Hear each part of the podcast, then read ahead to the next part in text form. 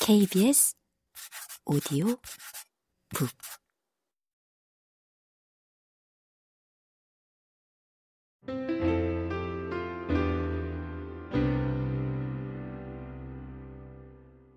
윤종현 대 손흥민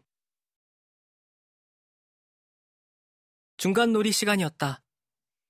미세먼지가 심하니까 운동장에 나가지 말고 교실에서 놀아요. 담임 선생님이 말했다. 나는 점심시간까지 미세먼지가 심하길 바랐다. 중간 놀이 시간에도 점심시간에도 계속 윤서 옆에 있고 싶었다. 너희들 윤종현이 국민영웅 된 거 알지? 윤종현은 아직도 그 이야기였다. 그게 너냐? 개그맨 윤종현이지. 손흥민이 시원하게 쏘아붙였다. 하지만 손흥민도 축구선수 손흥민과 이름이 비슷하다고 잘난 척하긴 마찬가지다. 손흥민도 축구를 잘한다. 그래서 축구 라이벌인 윤종현과 평소에도 사이가 안 좋았다. 손흥민, 너 샘나서 그러지. 이 윤종현님한테 미리 사인 받아라. 월드컵에서 금메달 딸 몸이거든. 윤종현 말에 손흥민이 코웃음을 쳤다. 무식하긴. 월드컵에 금메달이 어디 있냐? 그리고 이름으로 치면 나는 벌써 올림픽에서 금메달 땄거든. 그렇지 얘들아. 손흥민이 아이들을 둘러보며 말했다. 솔직히 손흥민이란 사람이 올림픽에서 금메달 땄다는 소리는 들어본 적이 없다. 나는 홍민이와 눈이 마주칠까봐 황급히 뭘 찾는 척 했다. 손흥민과 윤종현이 싸울 때마다 곤란해지는 건 우리 반 남자애들이기 때문이다.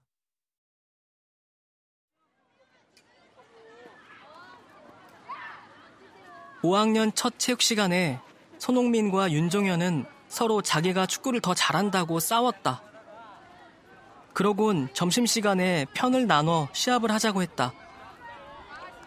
처음엔 아이들이 자원에서 편에 들어갔는데 언젠가부터 윤종현과 손흥민이 가위바위보로 자기 편 선수를 뽑았다.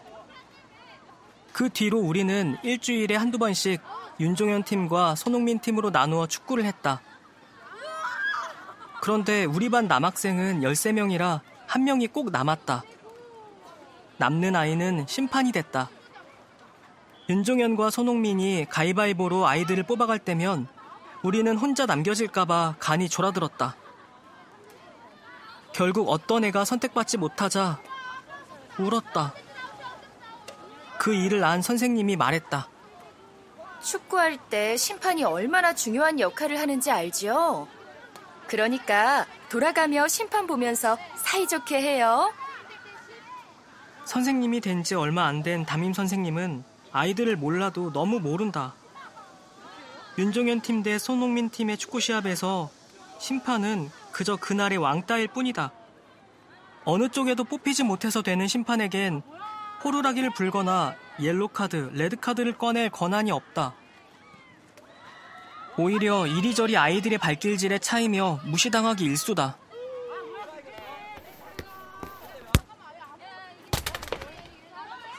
그리고 축구가 남자만 할 수 있는 건 아니에요. 여학생들도 같이 하면 좋겠어요. 담임 선생님이 말했지만 우리와 축구를 하겠다는 여자애는 없었다. 뻥치네. 너희들 금메달 딴 사람 중에 손흥민이 있는 거 아냐? 윤종현이 비웃었다.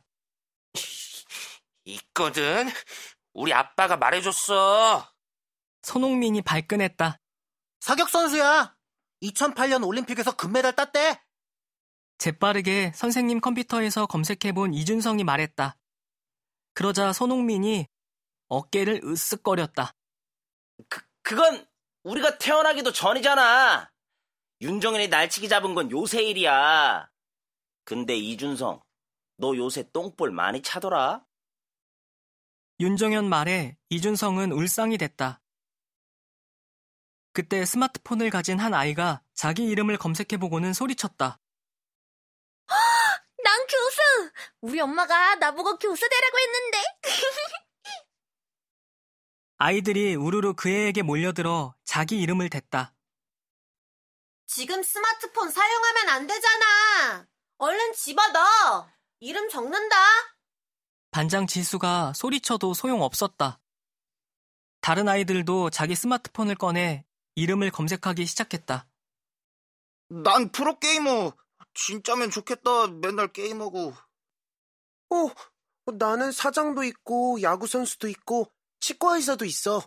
유명한 사람 엄청 많아. 그건 이름이 흔해서 그런 거고. 나는 딱 한 명 있는데 검사야. 이런 게 더 좋은 거지. 와! 나는 의사도 있고 국무총리도 있어! 아이들은 자기가 그 사람인 양 흥분해서 떠들어댔다. 처음엔 남자애들만 그랬는데 곧 여자애들까지 합세했다. 오리 수십 마리가 한꺼번에 꽥꽥거리는 것처럼 교실 안이 시끄러워졌다.